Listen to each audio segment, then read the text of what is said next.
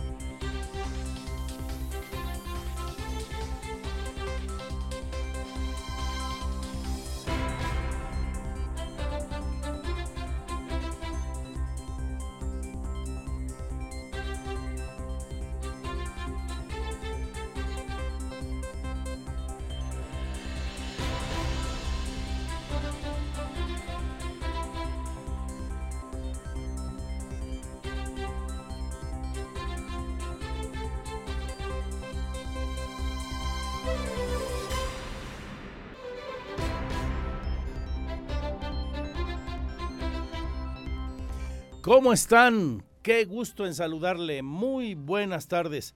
Soy Andrés Esteves y tengo el privilegio de estar de nuevo con usted aquí en la señal de radar en el 107.5 de frecuencia modulada junto a un gran equipo de compañeros y compañeras y desde luego saludo a todas y todos quienes nos ven en el 71 en Radar TV en el 71 de WIS, la tele de Querétaro. Vamos a comenzar este programa recordándole que aquí lo más importante es que usted participe, esté con nosotros.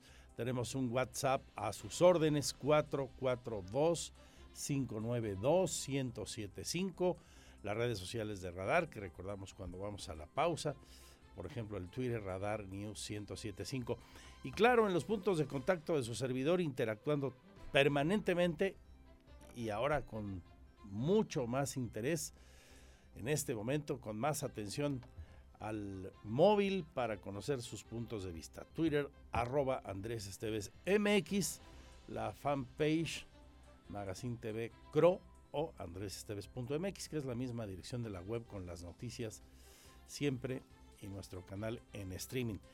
Hoy que el tema destacado de la jornada sigue siendo el paro en la Universidad Autónoma de Querétaro un día más sin labores y se siguen sumando eh, facultades manifestando su apoyo al movimiento de los estudiantes que quieren poner un alto, reclaman un freno inmediato y acciones legales contra quienes han sido denunciados como acosadores o bien quienes han cometido actos aún peores que el acoso contra universitarias, contra mujeres que estudian o laboran en la Universidad Autónoma de Querétaro a lo largo de todos estos años.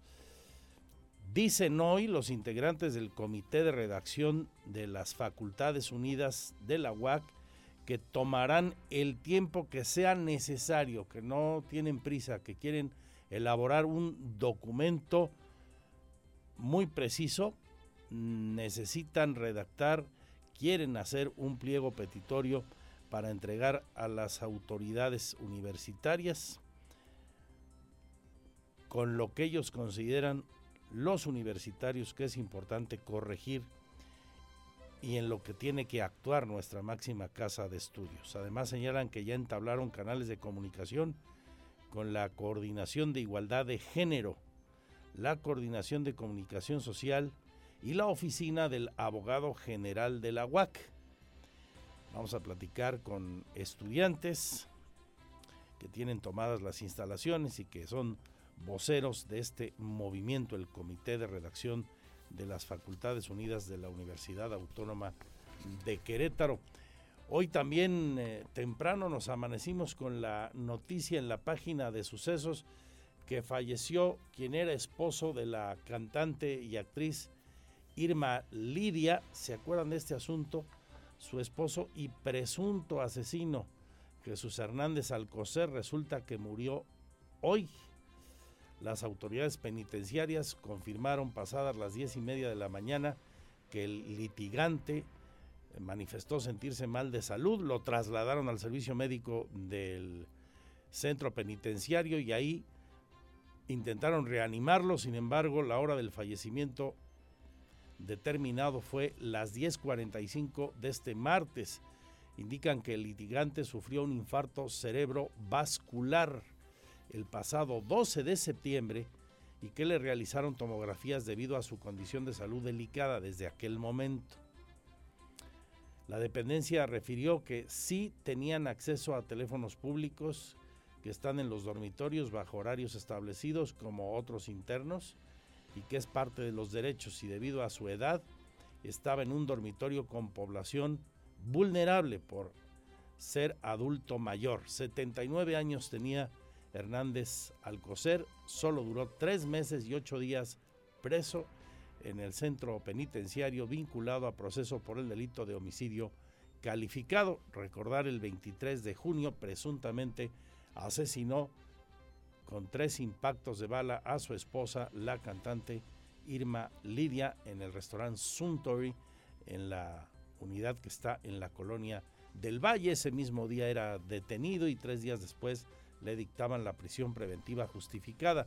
El 30 de junio, un juez de control lo vinculó a proceso, sufrió ese problema de salud, ese accidente de infarto cerebrovascular el día 12 de septiembre y hoy, tras sentirse mal por la mañana, falleció a las 10.45 el señor Jesús Hernández Alcocer en el reclusorio norte. Vamos a platicar también de la información de los deportes, como siempre. Ya le dieron las gracias, se tardaron, pero los Pumas anunciaron la salida de Andrés Lilini, quien estuvo al mando de los Pumas dos años y medio. Perdió dos finales de liga y una de Conca Champions. Perdió una final de liga y una de Conca Champions. Rescató a Pumas tras la eh, salida de Michel, ¿se acuerdan de aquel jugador del Real Madrid que estuvo en el Celaya también? De repente un día dijo, ya me voy, y Lilini, que estaba en su cuerpo técnico, se quedó de bateador emergente, lo hizo bien, lo dejaron, y tras esta temporada desastrosa, con todo y Dani Alves, los Pumas quedaron fuera de todo, y mire que para calificar en este país al repechaje es facilísimo, salvo que te llames gallos blancos, ¿verdad? Y que tengas un desempeño tan malo como el de nuestro equipo. Bueno, pues con todo y eso, Pumas, una de las eh, notas eh, más eh, denostadas, ¿no? Del torneo. Se esperaba mucho el equipo, la presencia de Dani Alves, con la base que tenía. Y pues fue la decepción del torneo, me parece, claramente, la decepción del torneo.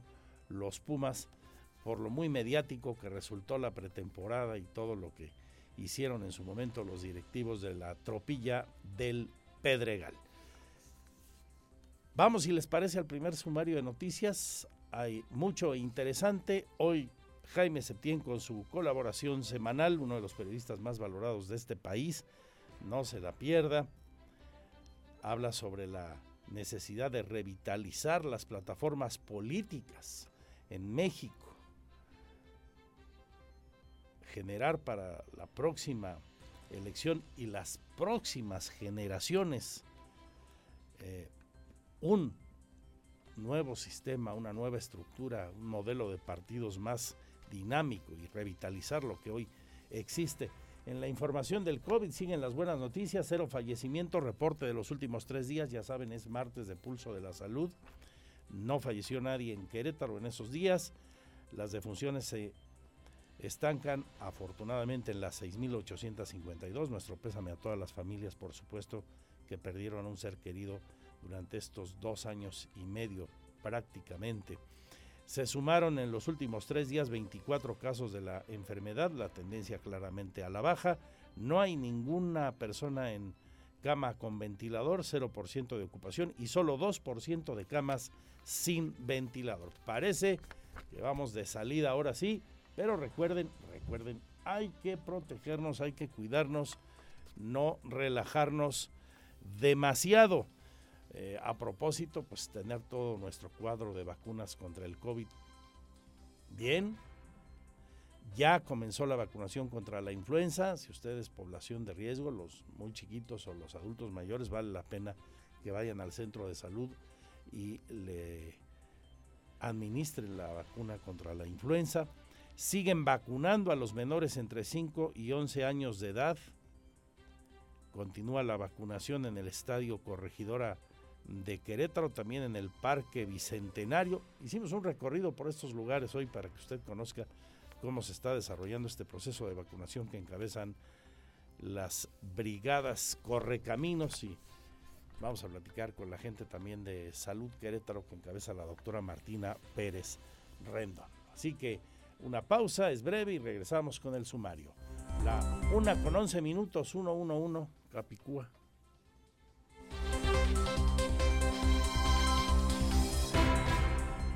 Radar News. Porque siempre estamos cerca de ti. Síguenos en nuestras redes sociales. En Facebook, Radar News Querétaro. En Instagram, arroba Radar News 1075 FM. En Twitter, arroba Radar News 1075. Este es el resumen, lo más importante del día en Radar News.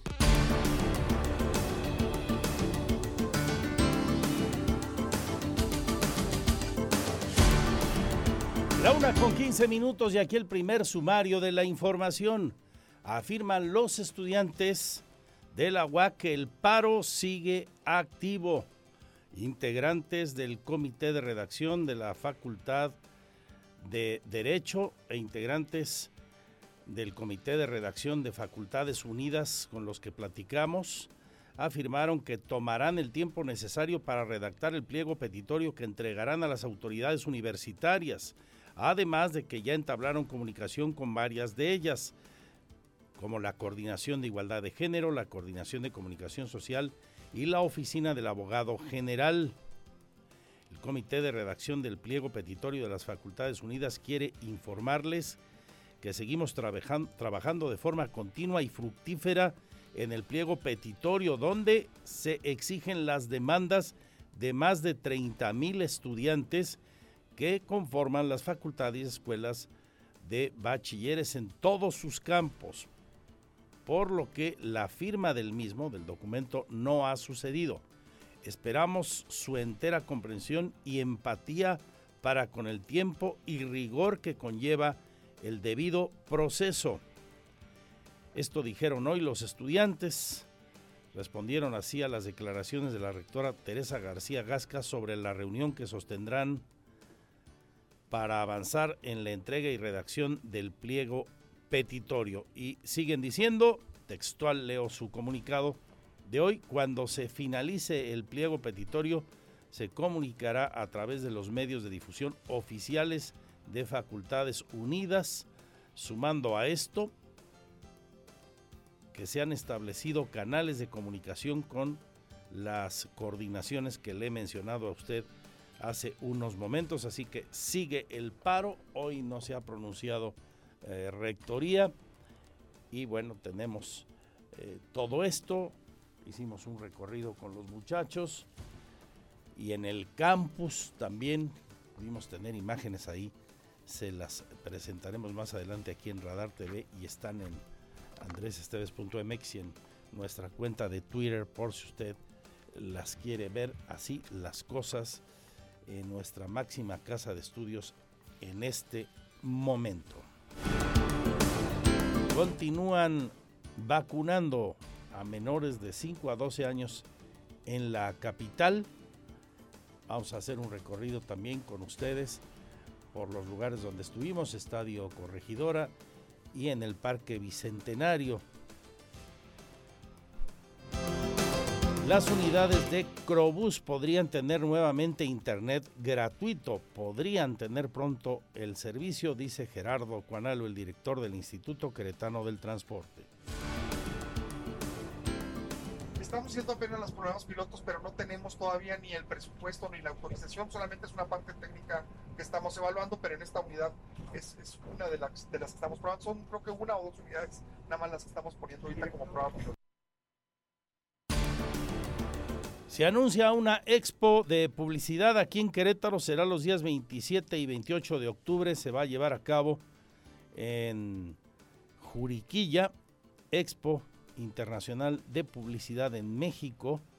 Se destaca que para este evento se espera la asistencia de más de mil profesionales y proveedores relacionados con la publicidad de todo el país. Mayor incidencia de huachicol en San Juan del Río, confirma la secretaria de Gobierno, Guadalupe Murguía, informa que actualmente la mayor incidencia se da en los límites del municipio sanjuanense. Hay, hay, una eh, eh, reportes de Huachicol de manera importante. Antes había en Corregidora, ha habido una presencia importante y una reacción en Corregidora y ahora se están presentando en los límites eh, de San Juan del Río y por supuesto está todo el trabajo y toda la atención de no solo de Guardia Nacional, sino de la Policía Estatal en colaboración También le platico a usted que la Secretaría de Seguridad Pública del municipio de Querétaro, en coordinación con el Instituto Nacional para la Educación de los Adultos, el INEA, inauguraron una plaza comunitaria con el objetivo de fortalecer la oferta educativa a la, población joven y adulta que no sabe leer ni escribir. Este es el segundo centro de estas características, la segunda plaza comunitaria que inauguran. Y de ello nos habla Paloma Espinosa Vergara, directora de Prevención y Participación Ciudadana de la Secretaría de Seguridad Pública Municipal de Querétaro. Estamos abriendo nuestra segunda plaza comunitaria, la primera de ellas en Ciprés 2 y ahora en Ciprés 3 eh, que nos permite acercar los servicios de educación de la población, a la población joven y adulta y adulta mayor.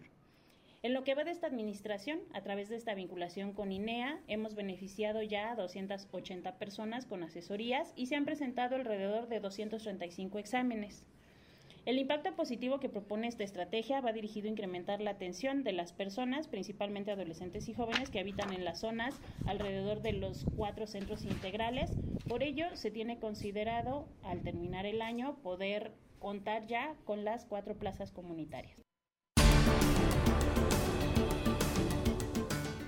Las autoridades de la Universidad Autónoma de Querétaro dicen que esperarán el tiempo que los estudiantes e integrantes de su comisión de redacción de facultades tomen para redactar el pliego petitorio que será la base para integrar un plan de trabajo.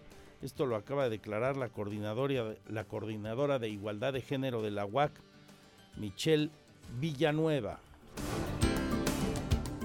para que en cuanto tengamos eh, el pliego petitorio podamos responder de manera inmediata a estas solicitudes. Conocemos un poco lo que eh, los contenidos en esencia de este pliego petitorio, por lo que las mismas y los mismos estudiantes nos han hecho saber, eh, nos han informado a partir de sus comunicados, ¿no? Este, cuáles han sido como los principales, lo que tuvimos el jueves en la reunión eh, de trabajo, el viernes en la segunda reunión de trabajo y un poco lo que ellos han estado expresando a partir de los comunicados y en realidad miramos que mucho de eso eh, es posible cumplirse en la universidad y gran parte también ya está empezando a implementarse y hay otras cosas que ya están implementadas, pero que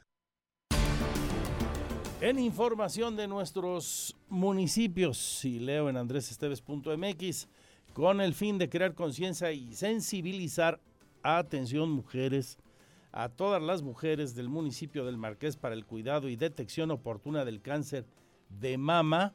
A través del Instituto Municipal de la Mujer dieron salida, dieron el banderazo de arranque de una unidad móvil que visitará comunidades para la realización de mastografías como parte de las actividades por el mes rosa, señala la administración que encabeza Enrique Vega Carriles.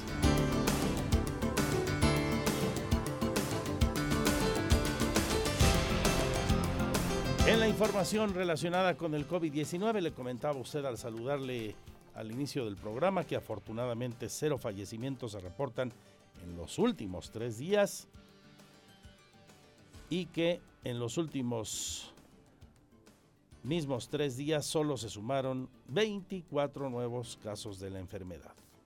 Hay dos pacientes hospitalizados solamente, ninguno grave, la ocupación hospitalaria es del 0% en camas con ventilador y 2% de camas sin ventilador. En Palacio Nacional, en el martes de Pulso de la Salud, el subsecretario de Prevención y Promoción de la Secretaría de Salud, Hugo López Gatel, informa que ya suman tres meses continuos con reducción permanente en los contagios. La situación de la incidencia de casos es comparable con lo que tuvimos en las dos o tres primeras semanas de la epidemia, es decir, el punto mínimo que hemos tenido hasta el momento después de su inicio. Y en la ocupación hospitalaria tenemos ya solamente 2% y 1% respectivamente para las camas generales y las camas con ventilador. También posiblemente es la ocupación mínima que hemos tenido desde el inicio de la epidemia. Finalmente, en el indicador más eh, relevante, que es el de defunciones, llevamos cuatro semanas eh, consecutivas en donde tenemos menos de un dígito en el promedio diario durante las eh, distintas semanas de defunciones. Luego de la filtración de los documentos de la Secretaría de la Defensa del famoso hackeo Guacamaya, Hoy le preguntaron al presidente si era cierto que el ejército estaba planeando o está planeando tener su propia línea aérea. Bueno, técnicamente confirmó que sí, dijo, es cierto eso. Confirma que la Sedena trabaja en la creación de una nueva aerolínea. Y abundó que se estaría utilizando el avión presidencial que se rifó, que que se vendió, que no se vendió. El presidente planea pues lanzar una línea aérea de la Sedena para cubrir, dijo, las rutas del país que fueron abandonadas, no dijo cuáles, y estaría contemplado que en la flota esté el avión presidencial. En la conferencia, el mandatario federal mencionó que la empresa a cargo de la Secretaría de Defensa se llama ya de hecho Olmeca, Maya Mexica, y es la que operaría la nueva aerolínea junto con los nuevos aeropuertos en el sureste del país y el tren Maya. Todo esto va en paquete, dice el presidente Andrés Manuel López Obrador hoy en la mañanera. Y como le mencioné al inicio del programa, esta mañana se reveló que murió el abogado Jesús Hernández Alcocer, quien eh, habría asesinado en junio pasado a su esposa, la cantante Irma Lidia, en el restaurante Suntory de la colonia del Valle. Falleció hoy en el reclusorio norte a las 10.45. Se informó que el pasado 12 de septiembre este hombre habría sufrido un infarto cerebrovascular se le tomaron tomografías, se le atendió, sabía que su condición de salud era delicada y hoy amaneció este abogado de 79 años, dijo se sintió mal, lo llevaron a las instalaciones hospitalarias del hospital y ahí falleció. Estuvo tres meses y unos cuantos días nada más en prisión esta persona después de aquel asesinato que tuvo por supuesto tintes muy mediáticos por todo lo que se presentó en aquel eh, muy conocido restaurante de la capital del país. En la información internacional, aviones militares japoneses y estadounidenses realizaron hoy un simulacro conjunto en respuesta al lanzamiento de un misil balístico norcoreano por encima del territorio nipón, informan las autoridades japonesas. El Estado Mayor Conjunto de Japón dijo que ocho aviones de combate japoneses y cuatro estadounidenses participan en este simulacro en el espacio aéreo del oeste de la región de Kishu. Recordemos que Norcorea había amenazado con un simulacro nuclear, hizo algunos operativos y bueno, pues ya le respondieron las fuerzas aliadas, en este caso japonesas y norteamericanas, respondieron a esas maniobras al misil de Norcorea. Quédese con nosotros hasta las 3. Hay mucho que compartir con la mejor audiencia del centro del país, la más importante, ustedes. Les recuerdo mi Twitter, arroba Andrés Esteves MX.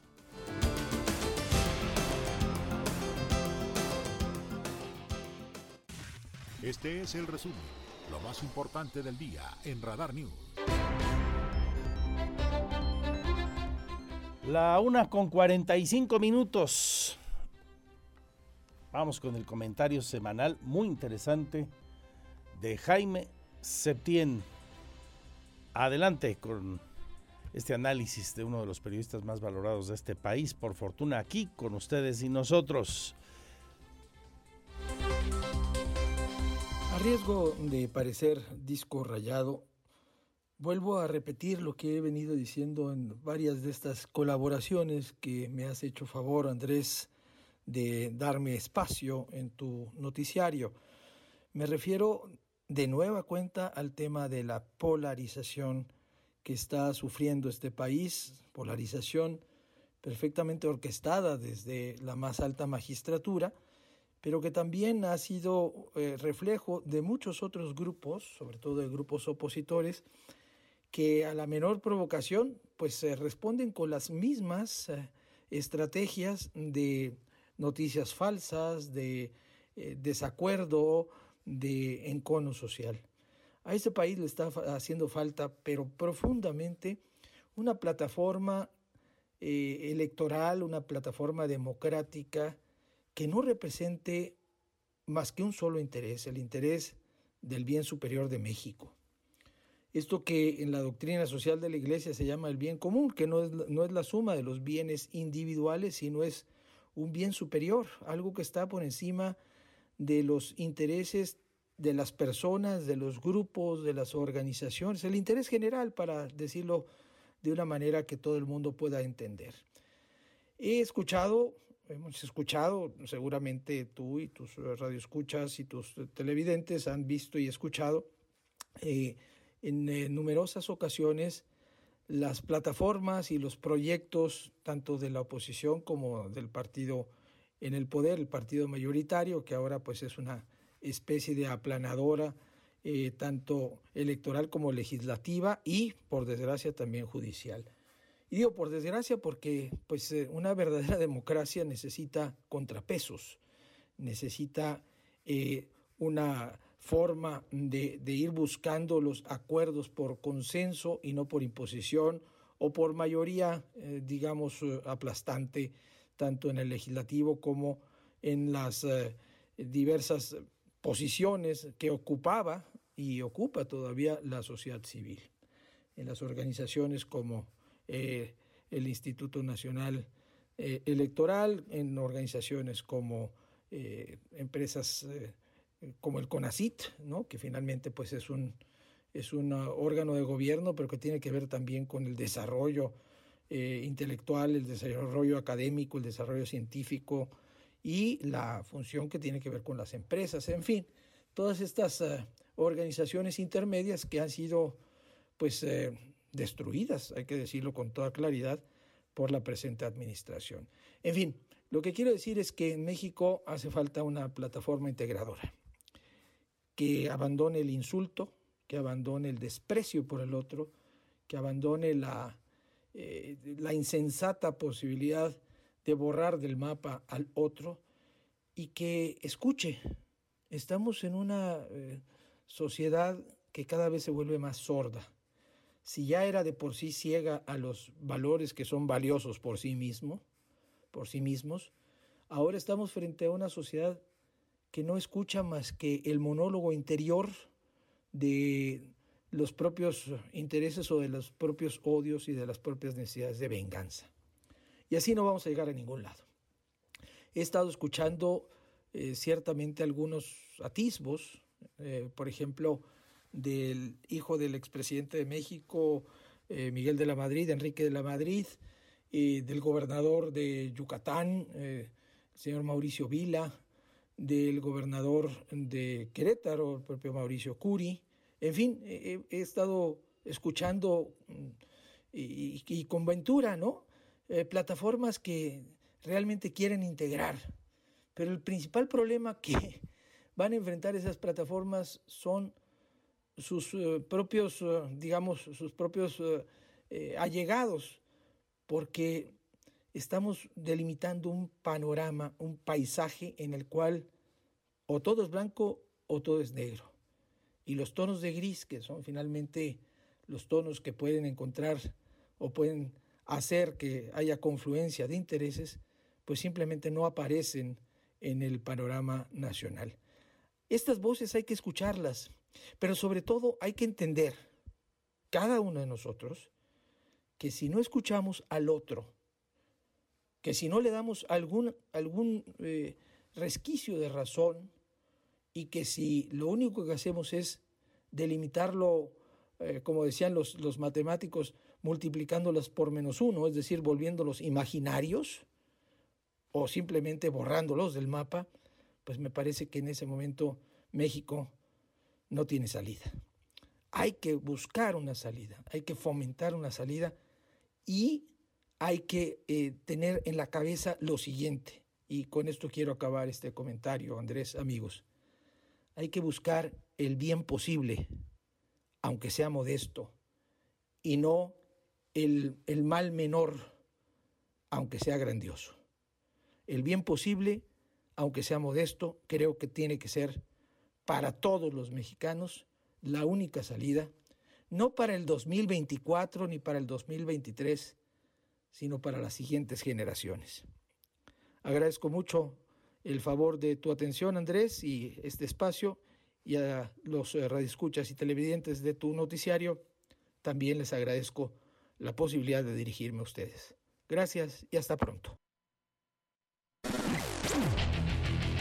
Goles, estadísticas, pasión, victorias, empates, derrotas y todo lo que acontece en el mundo deportivo con Víctor Monroy en Radar Sports.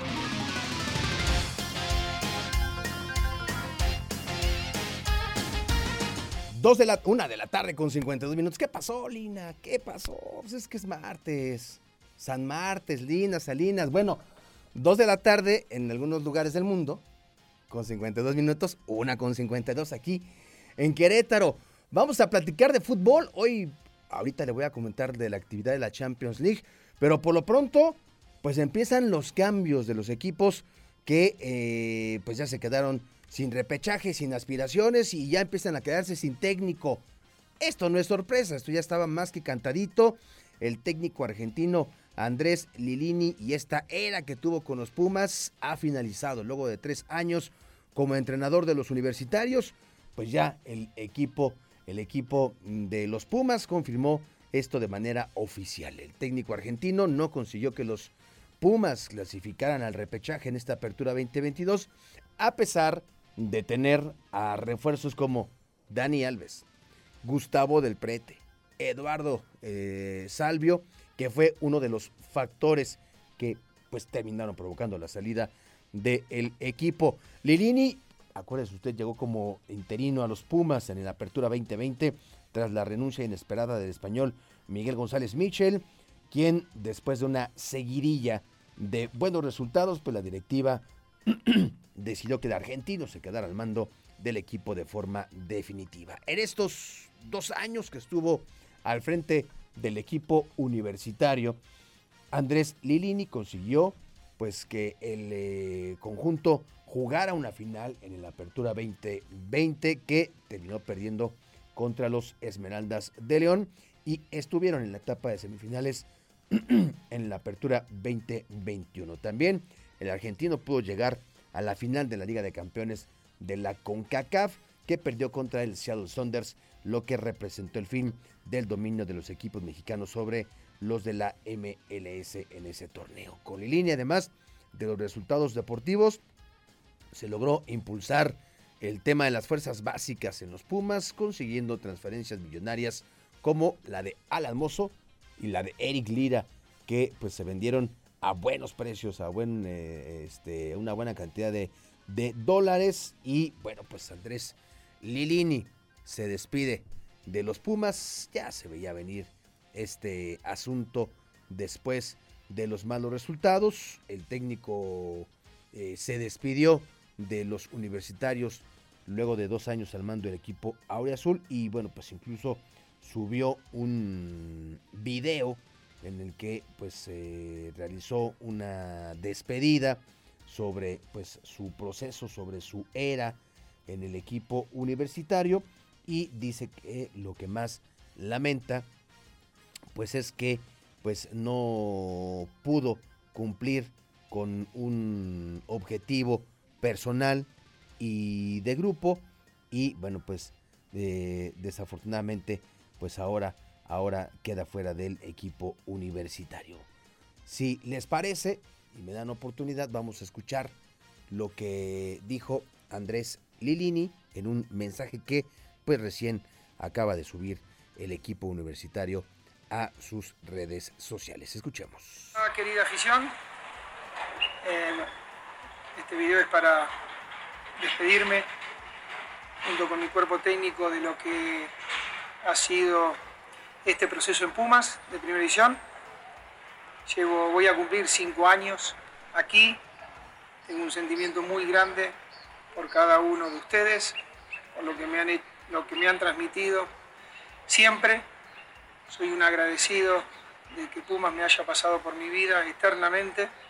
Eh, gracias a, a todos por el apoyo incondicional que han demostrado siempre.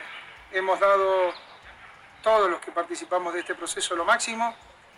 No pudimos llegar a, donde nosotros y ustedes querían y seguramente lo harán, porque el equipo lo va a lograr. Eh, siempre, siempre Pumas será una parte importante de mi vida profesional Así que gracias, no tengo más que, palabras de agradecimiento y, y bueno, hasta aquí hemos llegado y me llevo un gran sentimiento. Gracias. Bueno, pues ahí la despedida de Andrés Lilini, técnico de los Pumas. Vamos a platicar de Champions League y es que hoy a las 11:45 comenzó la actividad de una jornada más, una semana más, que es la tercera dentro de la fase de grupos, en donde tempranito, 11.45 de la mañana, comenzó jugando el Bayern Múnich ante el Victoria Plesen y le ganó el equipo alemán. Cinco goles por cero, como era de esperarse. El equipo teutón, bueno, pues llegó a dar un golpe de autoridad sobre este equipo del Victoria Plesen. Está por terminar el duelo entre el Marsella y el Sporting de Lisboa, donde el Marsella pues está ganando cuatro goles por uno, minuto 90. Hoy esta jornada 3 tendrá sabor azteca, tendrá picante en uno de sus, de sus duelos y es que el Ajax estará jugando ante el Napoli en donde el equipo de el Ajax pues tiene a Edson Álvarez como representante mexicano que, con, que juega como, como titular y por el lado del equipo del Nápoles pues también aparece Irving, el Chucky Lozano. Así que estos dos mexicanos pues le van a dar sabor, sabor al caldo en esta jornada 3 de la UEFA Champions League. 2 de la tarde, o sea, ya cuestión de un par de minutitos estará comenzando este duelo. En otros encuentros, el Porto estará recibiendo al Bayer Leverkusen, el Frankfurt jugará ante el Tottenham Club Brujas ante el Atlético de Madrid, Liverpool ante el Rangers y en un duelo que también llama la atención, que está acaparando los reflectores.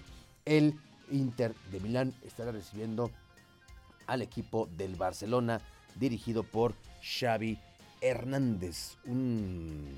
Eh, una jornada importante, sobre todo porque, pues, eh, aunque van tres semanas de, de, fase regular, pues son de esos partidos donde los puntitos que se pueden dejar o que se van dejando pueden ser la diferencia. Y mire que el grupo C, en donde está el Bayern Múnich, está el Barcelona, está el Inter y está el Victoria Plesen, el, Bar, el, el, Bayern Múnich va muy bien, lleva tres partidos ganados, tres de tres, y el Barcelona tiene nueve puntos, el, el Bayern Múnich. El Barça tiene tres puntos, el Inter tiene tres, y bueno, pues el Victoria Plesen que ha perdido los tres partidos que ha jugado, está en el fondo con eh, cero unidades. Así que es importante si el Barcelona no quiere despegarse y quiere asegurar ese segundo boleto de grupo, pues tendrá que ganar el día de hoy al conjunto del Inter de Milán. Oiga, hoy a las 3 de la tarde, Roberto Sosa Calderón y un servidor le esperamos para platicar de la actualidad de los deportes. Y bueno, pues le vamos a hablar acerca de lo que se viene para esta semana, semana previa de repechaje y mucho más, ya lo sabe, al finalizar la segunda emisión de Radar News. Quédese con nosotros después del corte comercial. Mi compañero Andrés Esteves le seguirá manteniendo bien, bien informado como desde hace ya muchos años. Gracias, buenas tardes.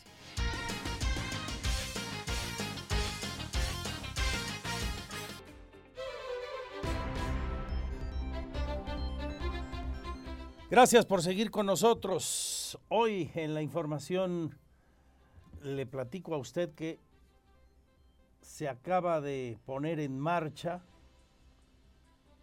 entre el Instituto Nacional de Educación para los Adultos, el INEA, y Seguridad Pública del municipio de Querétaro, una plaza comunitaria. ¿Cuál es el alcance? ¿Cuáles los objetivos, señor Payán? La Secretaría de Seguridad Pública del municipio de Querétaro, en coordinación con el Instituto Nacional para la Educación de los Adultos, el INEA, inauguraron una segunda plaza comunitaria, la cual tiene como objetivo el fortalecimiento de la oferta educativa a la población joven y adulta de la capital, que estará ubicada en el Centro Integral de Prevención Social 3, el CIPRES, ubicado en la delegación Josefa Vergara y Hernández. Paloma Espinosa, directora de Prevención y Participación Ciudadana de la Secretaría de Seguridad Pública Municipal, explicó cómo consistirá. Estamos abriendo nuestra segunda plaza comunitaria, la primera de ellas en CIPRES 2 y ahora en CIPRES 3. Eh, que nos permite acercar los servicios de educación de la población, a la población joven y adulta y adulta mayor. En lo que va de esta administración, a través de esta vinculación con INEA, hemos beneficiado ya a 280 personas con asesorías y se han presentado alrededor de 235 exámenes. El impacto positivo que propone esta estrategia va dirigido a incrementar la atención de las personas, principalmente adolescentes y jóvenes que habitan en las zonas alrededor de los cuatro centros integrales.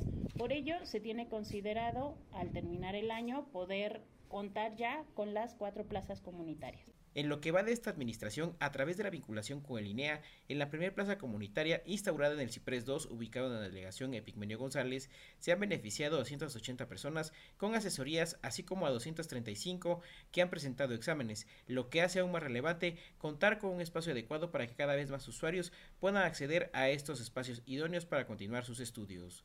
Para Grupo Radar, Alejandro Payán. Sigue el proceso de vacunación para los menores entre 5 y 11 años. Historias eh, tiernas, interesantes, las que se ven al momento de llevar a los pequeños a la vacunación. Nos dimos un paseo, un recorrido para generar un reportaje que nos perfile muy bien lo que pasa ahí en el Estadio Corregidora o en el Parque Bicentenario. Andrea Martínez. El próximo 11 de octubre concluye la jornada de vacunación contra COVID-19 en primera y segunda dosis para niños de 5 a 11 años de edad residentes en el municipio de Querétaro. Al hacer un recorrido en la sede del Parque Bicentenario, padres de familia destacaron la importancia de continuar con la aplicación del refuerzo para cuidar la salud de sus hijos, particularmente en esta época de frío. Pues sí es importante atraer a los niños a que eh, tomen el refuerzo de la vacuna pues para cuidar de su salud. Eh, o sea, quizá una dosis no sea necesaria o quizá ya pasó eh, pues del tiempo en el que podía estar eh, funcionando y pues no está de más eh, reforzar sus defensas para que no adquieran la enfermedad. Digo, como cualquier otra enfermedad y como para completar pues su esquema de, de vacunación, ¿no? Independientemente de si es la enfermedad que le tocó lidiar, pues como cualquier otra, seguir cuidándolos y, y solamente completar eso, ¿no? Su, su, esquema de vacunación.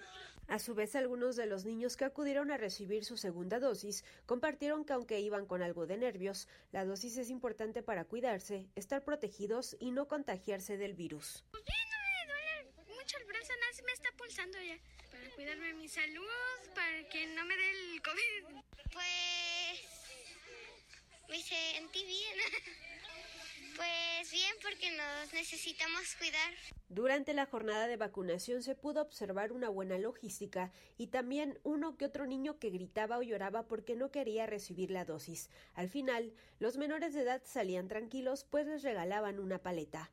La Brigada Correcaminos informó que para una mejor atención hay que registrarse y agendar una previa cita mediante una liga que está publicada en las redes sociales de la Secretaría del Bienestar.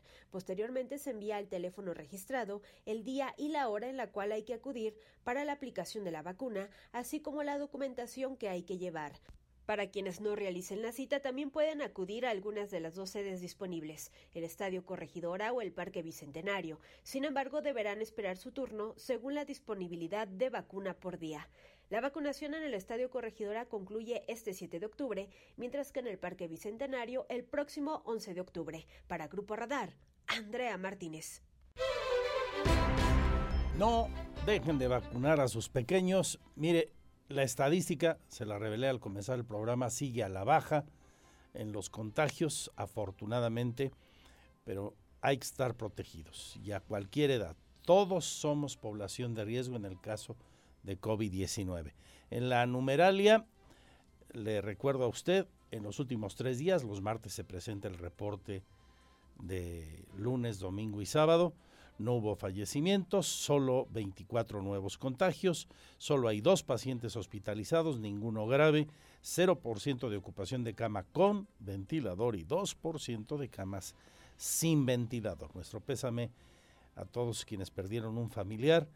El número de defunciones permanece en las 6.852 y el acumulado de contagios ya alcanza los 179.985 casos.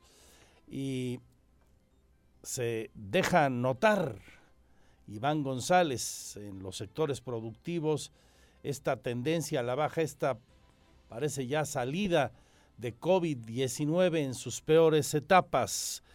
Adelante Iván, cuéntanos. Andrés, buena tarde. Como bien lo señalas, comercios en pequeño reportan entre un 5 y 15% de aumento en ventas a tan solo una semana de que el Comité Técnico de Atención al COVID-19 en Querétaro hiciera el anuncio de las nuevas medidas sanitarias y que permitiera el aforo al 100% para el sector comercio. Así lo anunció Sergio Martínez León, presidente de la Cámara Nacional de Comercio en Pequeño, la Canacope, el cual dijo beneficiará a 30 mil unidades económicas que agremia la Cámara. Escuchemos. La verdad es que nosotros habíamos previsto que si se abrían el 100% de los foros íbamos a recuperar o a abonar, mejor dicho, entre un 5 y un 15%. Este, esto se ve traducido no solamente en los comercios, sino en los restaurantes, hoteles, etcétera, ¿no? que son los, los giros que se han visto muy afectados por el tema de los aforos y de esta liberación de horario, que eso también a nosotros nos ayuda mucho, que es conforme a la licencia de funcionamiento. O sea, prácticamente ya tenemos la economía 100% abierta y eso obviamente se va a traducir en recuperación y, y en una buena índice de, de ventas Andrés, y comentarte que también señalaba que de seguir con estos números y esta tendencia, esperan cerrar el año con ganancias brutas superiores al 20%, a diferencia del 2021. Esta es la información. Ojalá que así sea. Gracias, cambiamos de asunto. Temas vinculados ahora con Internet. Dos eh, asuntos. Crobús podría volver a tener si alguna vez lo tuvo bueno, que no hubo tal, salvo excepciones, pero bueno, podría tener nuevamente Internet gratuito en esta administración, dice Gerardo Cuanal. Las unidades del transporte público Crobús podrían contar nuevamente con servicio de Internet gratuito. El director del Instituto Queretano del Transporte, Gerardo Cuanalo Santos, reveló que ya se comenzó a realizar una prueba piloto para determinar si es viable regresar este servicio a las unidades. Destacó que esta prueba se realiza en dos autobuses de Crobús en las que se ha comenzado a probar el Internet. Estamos haciendo apenas las pruebas pilotos, pero no tenemos todavía ni el presupuesto ni la autorización, solamente es una parte técnica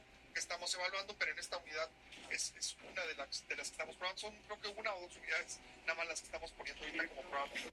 Juana Los Santos aclaró que aún no se ha concretado que se vaya a implementar esta herramienta tecnológica, ni tampoco hay un presupuesto autorizado para su operación, por lo que habrá que esperar a que concluya la prueba piloto y con base en los resultados se tomará una definición al respecto.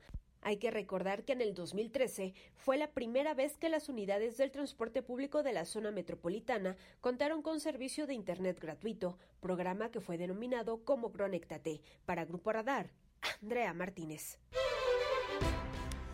Internet que nos ofrece tantas cosas buenas, nos ha facilitado tanto la vida, nos permite trabajar más y en cualquier lugar, sin duda, pero también el Internet que tiene cosas terribles, de altísimo riesgo y delitos cada vez más frecuentes en diferentes modalidades. Por eso el anuncio que nos hace el presidente municipal de Corregidora, Roberto Sosa, nos parece de la mayor importancia. Tendrán ahí también policía cibernética.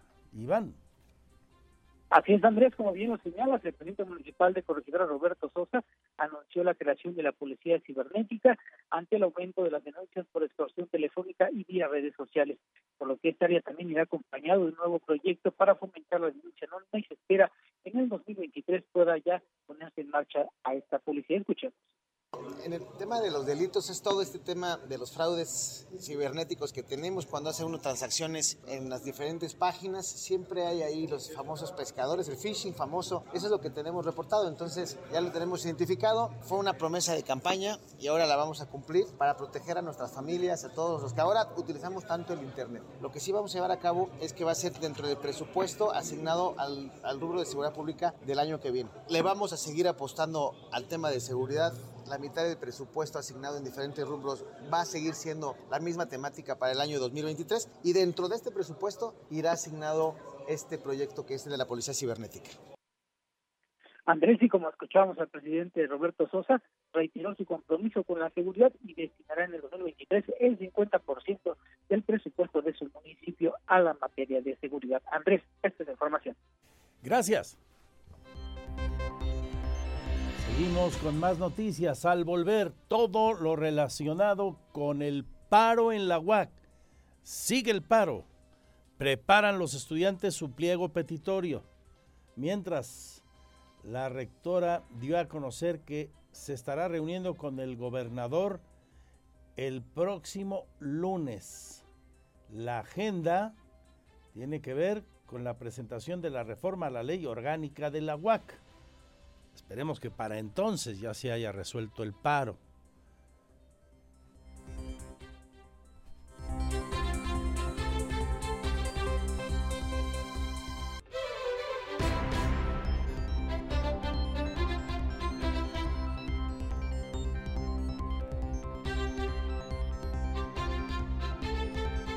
Gracias por seguir con nosotros. 222. Qué casualidad, ¿eh? Hace un ratito decíamos que era la una con once, otro Capicúa. Bien, pues que sea un gran día este, de mucho éxito. Tengan mucha salud, lo disfruten muchísimo con su familia.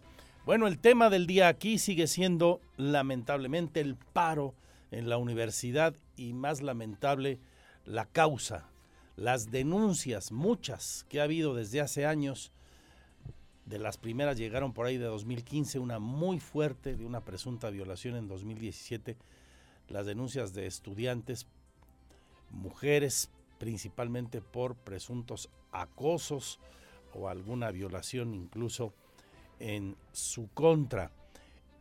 Detonó el fin de semana una agresión de un alumno a una de sus compañeras, el paro, fue la gota, digo yo, que derramó el vaso. Hoy los estudiantes siguen sumando facultades y voluntades están a la espera de concluir su pliego petitorio y nos dicen cuando fuimos a la UAC a platicar con ellos que siguen en pie de lucha. Aquí con el señor Alejandro Payán, mi compañero, todo esto.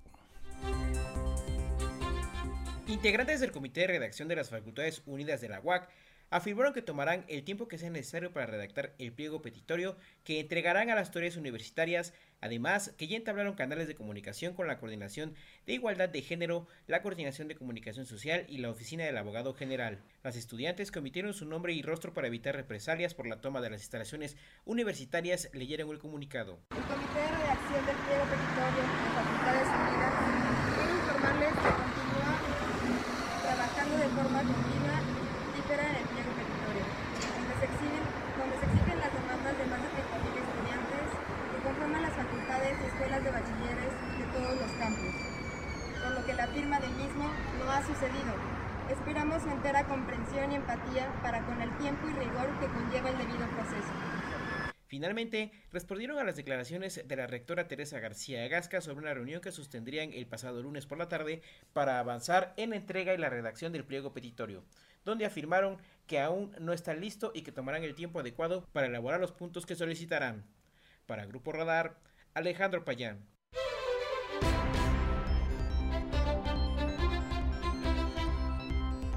Y la universidad confirma que efectivamente ya entablaron comunicación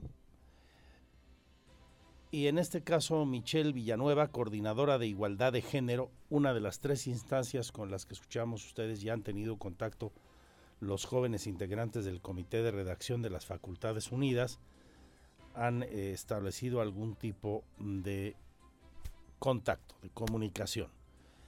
Se dice la UAC lista para esperar el tiempo que los estudiantes utilicen, los estudiantes e integrantes de la Comisión de Redacción, para presentarles el pliego petitorio, recibirlo y seguir dialogando. Las autoridades universitarias de la UAC esperarán el tiempo que los estudiantes e integrantes de la Comisión de Redacción de las Facultades Unidas tomen para redactar el pliego petitorio que será la base para integrar un plan de trabajo, afirmó Michelle Villanueva, coordinadora de Igualdad de Género de la UAC. Para que en cuanto tengamos eh, el pliego petitorio podamos responder de manera inmediata a estas solicitudes. Conocemos un poco lo que eh, los contenidos en esencia de este pliego petitorio, por lo que las mismas y los mismos estudiantes nos han hecho saber, eh, bueno, nos han informado a partir de sus comunicados, ¿no? Este, cuáles han sido como los principales, lo que tuvimos el jueves en la reunión eh, de trabajo, el viernes en la segunda reunión de trabajo y un poco lo que ellos han estado expresando a partir de los comunicados y en realidad miramos que mucho de eso eh, es posible cumplirse en la universidad y gran parte también ya está empezando a implementarse y hay otras cosas que ya están implementadas, pero Finalmente, dijo que esta movilización estudiantil brinda la posibilidad de poder llegar a todos los espacios universitarios y a las y los estudiantes para poder acercar estos programas en materia de género y combate a la violencia. Para Grupo Radar, Alejandro Payán.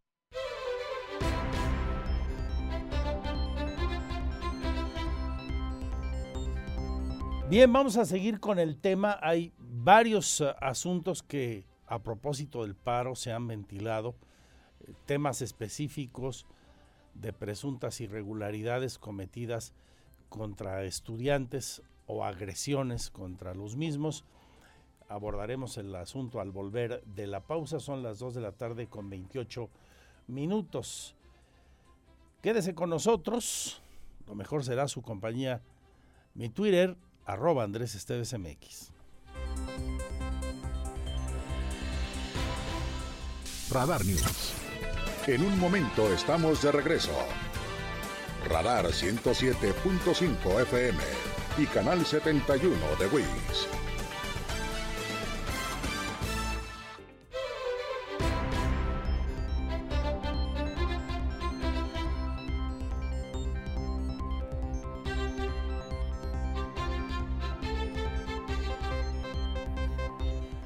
Seguimos. Bueno, a propósito de los temas que este paro en la universidad que continúa, como usted acaba de escuchar, eh, destapó, eh, ha venido a ser una suerte, si me permite, de caja de Pandora, el paro, tras eh, eso que yo he llamado el hecho puntual que fue la gota que derramó el vaso, para seguir utilizando términos coloquiales, el pasado viernes, cuando una chica denuncia que uno de sus compañeros, presuntamente armado incluso, otro tema grave, eh, en, la, en el campus universitario intentó eh, agredirla, fue acosada.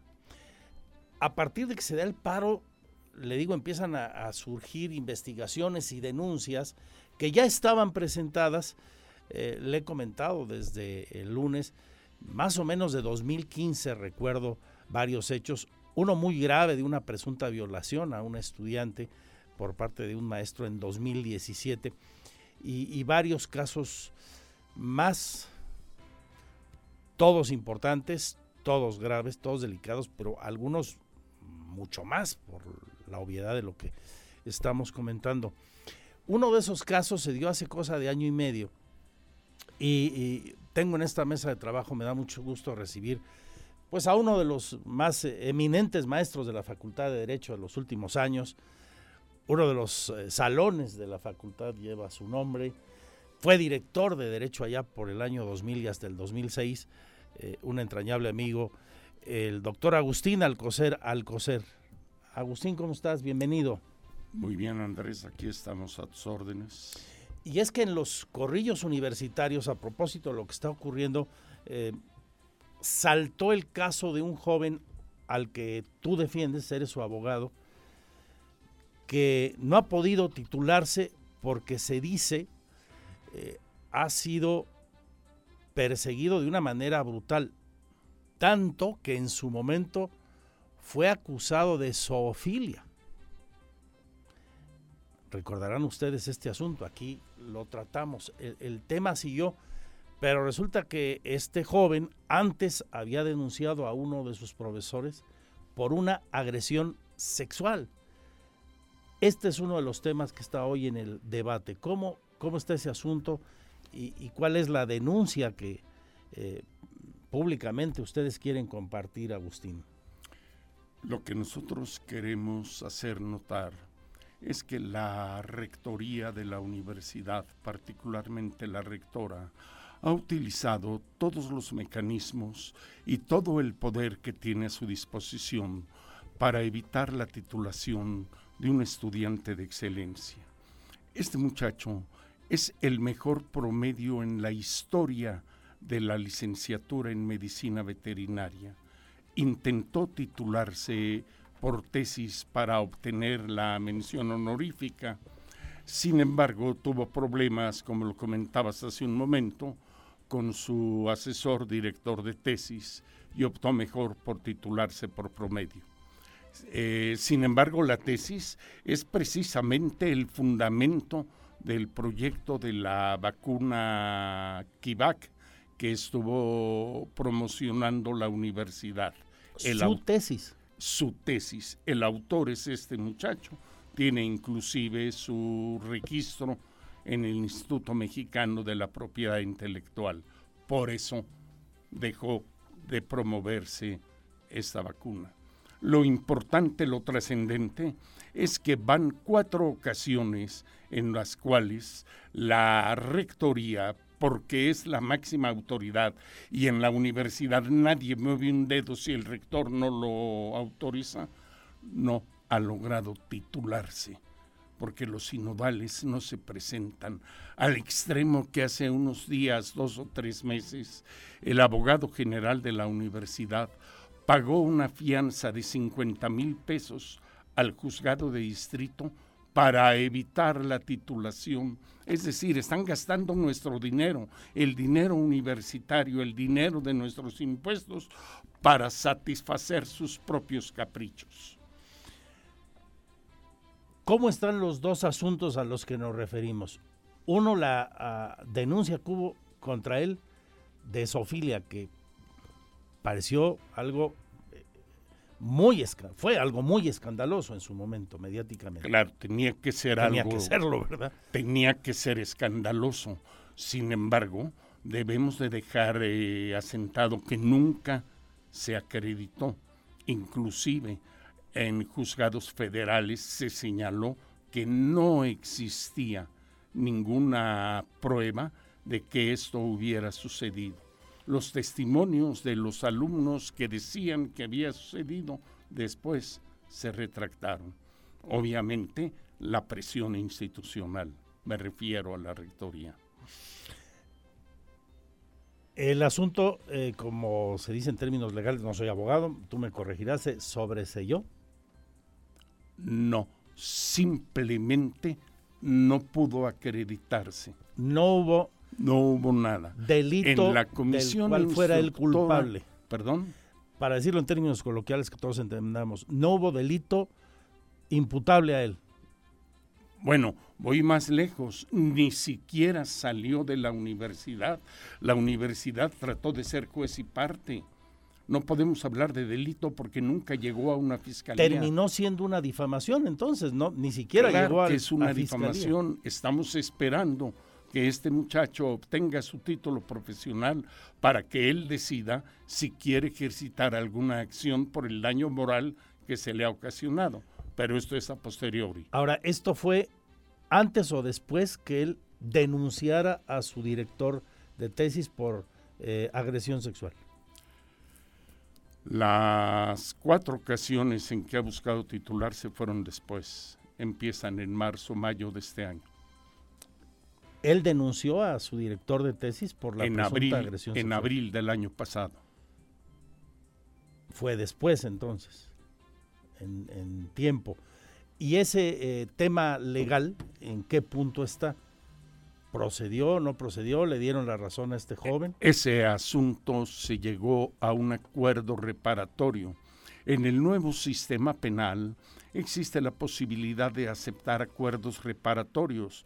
Esto implica que el imputado acepta su responsabilidad y se llega a un acuerdo para no continuar con el juicio. En este momento, pues, el chico eh, el mejor promedio de todos los tiempos, me dices. En medicina en veterinaria. medicina veterinaria no se ha podido titular. No se ha podido titular, efectivamente. ¿Y qué esperan ustedes, eh, maestro, doctor Agustín Alcocer, Alcocer, abogado del mismo? bueno, judicialmente estamos continuando con el procedimiento para efecto de que en su momento el juez de distrito imponga alguna sanción para efecto de lograr que se titule. Eh, social y moralmente seguimos apelando a la conciencia universitaria para que no vivamos en la venganza. No es el único caso que llevo en el cual se vive en la venganza.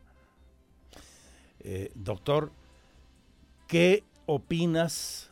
Tú has vivido muchos años en la universidad, todos los días, de estas denuncias que han detonado en el paro, de que hay demasiados casos, ha habido en el tiempo denunciados y algunos que seguramente no se denunciaron, de acoso, de agresiones de cualquier tipo a las universitarias. Es un problema muy grave como abogado, puedo señalar que uno de los mayores problemas es que la propia universidad, a través de su unidad de género, no sacó a la fiscalía los problemas que existían, trató de tapar el sol con un dedo y ahí están las consecuencias. Claro que hay problemas, claro que a mí me tocó vivirlos hace 20 años y en aquella época lo que único que hacíamos era únicamente rescindir los contratos de los profesores. A mí me tocó dar de baja a varios profesores por situaciones así. Bien, pues eh, muchas explicaciones tendrá que dar la autoridad universitaria a este y otros asuntos más a propósito de esto que se destapó como una suerte de caja de Pandora con este paro vigente en la máxima casa de estudios. Te agradezco mucho, Agustín, y los micrófonos están abiertos como nos lo han eh, solicitado. El asunto tiene muchos perfiles y todos muy delicados, todos muy delicados. Bueno, Así sigo es. con la eh, universidad para cerrar este segmento. La rectora habló con nuestro compañero Alejandro Payán. Teresa García Gasca da a conocer que la próxima semana se estará reuniendo con Mauricio Curi. La agenda, nos dice la rectora de nuestra máxima casa de estudios, es abordar y dar seguimiento a los temas de la reforma a la ley orgánica de la UAC.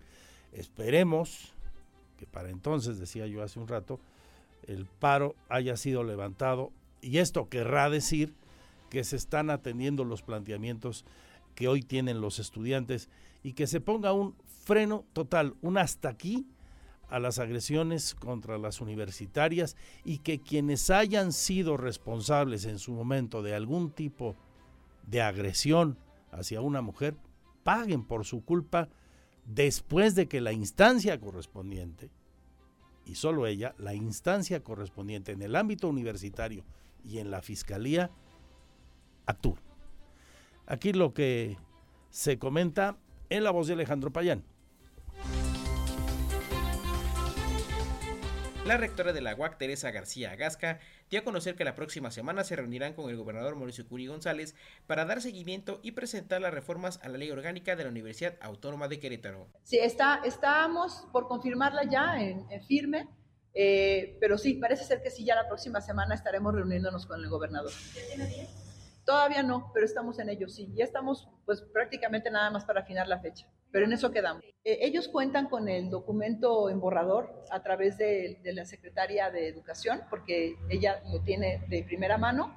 Eh, pero sí, desde luego, la intención, más que enviárselos por escrito, es que quisiéramos sentarnos a platicar con ellos, ¿no? No, Es, es bien diferente poder platicar, charlar y decir, eh, pues, cuál es la visión de, la universidad en, en, ese documento, y eso es lo que estamos buscando, más que enviar el escrito, que es, pues, mucho más frío. Pero sí, lo, lo haremos la próxima semana. La rectora reiteró que estas modificaciones ya fueron enviadas a través de la Secretaría de Educación, por lo que solamente buscarán socializar y explicar en qué consisten estas modificaciones. Para Grupo Radar, Alejandro Payán.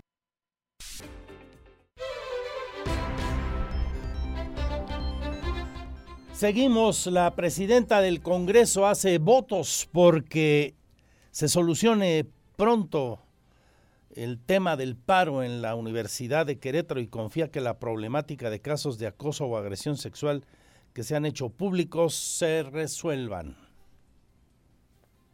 Iván Selene Salazar, presidenta de la mesa directiva en el Congreso del Estado, confía en la resolución pacífica de la problemática de casos de acoso y agresión sexual que se han hecho públicos al interior de la UAC, logrando acuerdos entre las autoridades educativas y los estudiantes. Bueno, yo de manera personal nada más compartir es un tema pues muy interno de, la propia UAC.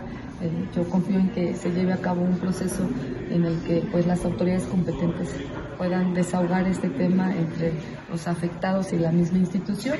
La legisladora señaló que hay un tema pendiente por atender en materia de acoso, abuso y violencia sexual en contra de las mujeres, y este forma parte de la agenda legislativa. Para Grupo Radar, Iván González.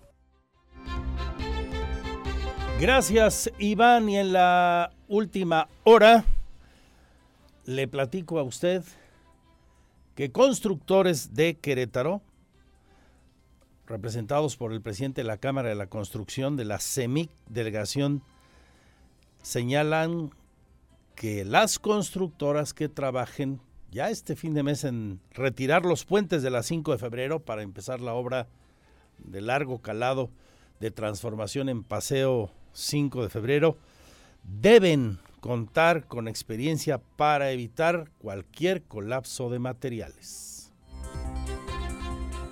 Definitivamente el que demuele los puentes va a tener que tener la experiencia suficiente para evitar alguna, algún colapso de algún material que estén demoliendo.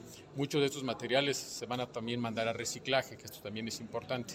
Entonces creo que el proceso también de la demolición tiene que evitar en su máximo el, interferir el tráfico. Entonces realmente no es una actividad compleja, seguramente ha sido lo que ha estudiado más ICA en la demolición. Te puedo ser sincero, es más complicada la demolición de un puente que la construcción de un puente.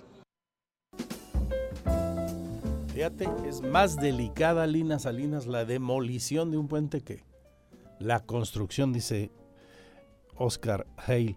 Bueno, eh, también le comento a usted que ya tomó el cargo de subsecretaria de Derechos Humanos de la Secretaría de Gobierno María Elena Guadarrama, que estaba al frente de la Secretaría en el Secretaría de la Mujer en el municipio de Querétaro. Ella ocupa el lugar de quien estaba ahí, Armando del Río Leal. Ya está María Elena Guadarrama despachando en esa subsecretaría de Derechos Humanos a cargo de eh, Guadalupe Murguía Gutiérrez. Sí, se está dando cuenta el día de hoy también, pasando a otro asunto, que el joven que se lanzó de un segundo piso en el centro comercial que está en Constituyentes Puerta Victoria habría consumido sustancias tóxicas, de acuerdo a los testigos, habría intentado realizar unas piruetas de parkour por un reto y bueno, pues eh,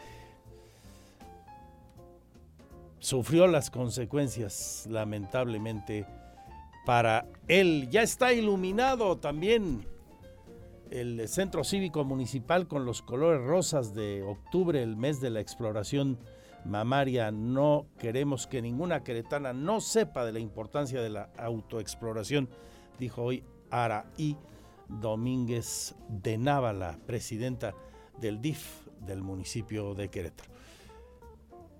Hasta aquí la segunda de Radar News. Seguimos en mis redes sociales, en el portal andresesteves.mx. Y aquí con Radar Sports, Víctor Monroy y Roberto Sosa, el más potente programa de la radio deportiva. Hasta que mañana nos encontremos a la una de la tarde en esta la frecuencia líder. Gracias a usted y su confianza de la radio informativa en Querétaro. Salud y suerte. Adiós, adiós.